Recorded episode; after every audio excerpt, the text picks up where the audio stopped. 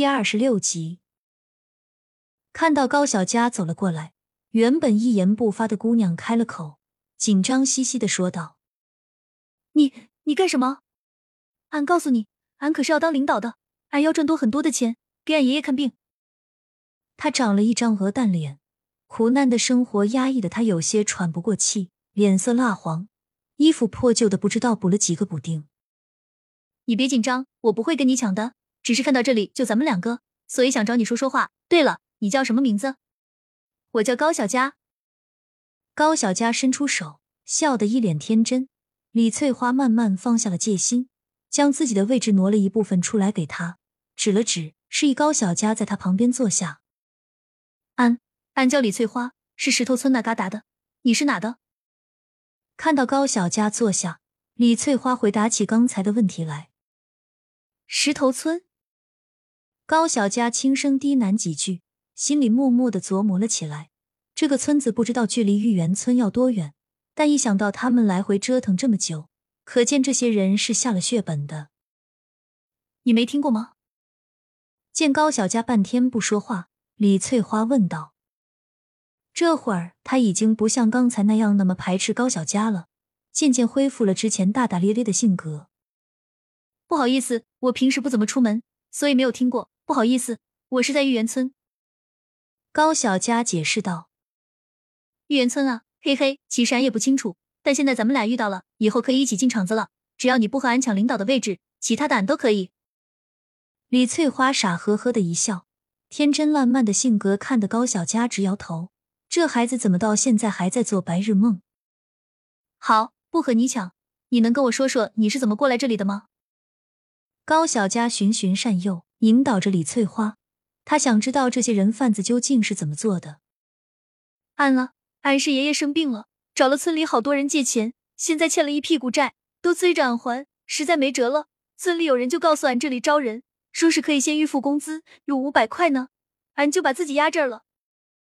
李翠花一脸无奈，跟高小佳解释道：“五百。”高小佳有点吃惊：“对呀，五百。”俺们村有好几个想来呢，都没俺聪明，俺先抢占了名额。李翠花一脸得意洋洋，笑着说道。高小佳有点哭笑不得，不知道该说他是天真还是傻。还有那五百块，应该是被王爱霞拿走了。看样子，这些人贩子是以工厂招工做幌子，进行人口贩卖。高小佳思索片刻后，才开了口：“翠花，你这么厉害啊！”那你知道他们什么时候让咱们俩进场吗？我等的也有点急，家里急需用钱呢。高小佳假意搓搓手，装出一副为难的样子。嘿嘿，其实我也不是很清楚。我上次好像看到他们和另一个人在交谈，不知道是什么事情。之后那人走了，我就一直待在这里。李翠花挠挠头，尴尬的笑了笑。黑暗中，高小佳只能看到那一排整齐的牙齿。李翠花脸上的表情，他看得并不是很清楚。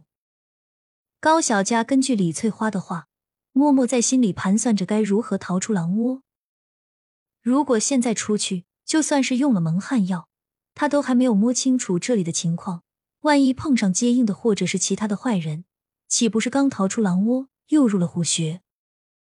再说，如今这里还有另一个傻姑娘在，高小佳也不能眼睁睁的看她入狼口而无动于衷吧。看着一旁还在天真幻想的李翠花，高小佳无奈的摇摇头，对她轻声说了句：“睡吧。”高小佳靠着后面的墙壁假寐起来。她可没有在外面过夜还那么大大咧咧的心。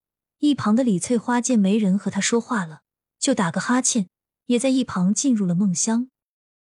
第二天一早，两人还迷迷糊糊的，就见门已经打开了，红姐走了进来。看了眼高小佳，说：“就你了，跟我走。”他拉起高小佳的衣服就往门外拽，看得一旁还未彻底清醒的李翠花一脸吃惊，以为是高小佳进了场子，自己没有，上前就拉着高小佳的胳膊，半天不让走。你昨天说了的，不抢我领导的位置，可不能说话不算话啊！李翠花急得眼泪都要掉下来了，她一天没怎么好好吃饭。再加上这会儿有点着急，刚一起身就头晕的厉害，他缓了好久才清醒过来。干什么呢？叫你了吗？赶紧给我坐回去，要不进厂子没门！红姐见半天拉不走高小佳，还以为是他故意磨蹭，扭头一看才知道是李翠花上来阻止，急忙大声呵斥道：“吵什么？一大早的！”柱子的声音从里屋传了出来，走近一看，红姐在拉高小佳，赶忙帮忙上前拉扯。这一下，高小佳瞬间就被带了出去。但因为惯性，李翠花在屋里摔倒了。你答应过我的，让我当领导，怎么能带他先走呢？李翠花不顾摔在地上的疼痛，坚持起身，大声质问柱子：“就是带他去另一个地方，又不跟你抢领导。”你墨迹什么？柱子有点不耐烦，听李翠花一直质问，就想上去收拾一下她，但考虑到卖货时出现伤痕会影响价格，才忍住迟迟没有动手。赶紧走，都是你惹的祸！一边勾搭人，一边惹祸上身，你就是个小狐狸精！哼！红姐呸了一声，一想到刀疤男那个木头对高小佳怜香惜玉，她气就不打一处来。高小佳刚一出黑屋，就看到屋内的其他几人，柱子和刀疤都在一旁。高小佳也不言语，想看看人贩子接下来要怎么做。红姐，不是过几天才能进厂子吗？今天拉他干什么？柱子有些困惑，低声询问道：“还不是有厂子给的条件更好了吗？”红姐一说，柱子就明白了，原来是新买家找到了，他激动的两眼放光。看高小佳的眼神，就像是看见摇钱树一样。红姐，可靠吗？刀疤还是有点担心，在一旁插嘴问道：“当然安全了，我你还信不过吗？”红姐有点生气，她觉得刀疤男过于在意高小佳，醋吃的更凶了。刀疤男听完红姐说的，倒是没有解释什么，而是冷漠的扭过头去，好像眼前的一切跟他不相关一样。看到刀疤男这副反应，红姐心里的气总算是消下去一些。她走到柱子跟前，附耳轻声说道：“一会儿出去弄点水和吃的，把这个给他喂下去。”柱子点头表示明白，将蒙汗药塞进衣服里，然后就轻轻的推开门出去了。高小佳将这一切都看在了眼里，刚才的话他虽然听得不是很清楚，但是后面交给柱子的东西，他可是看得实实在在。没有一点含糊。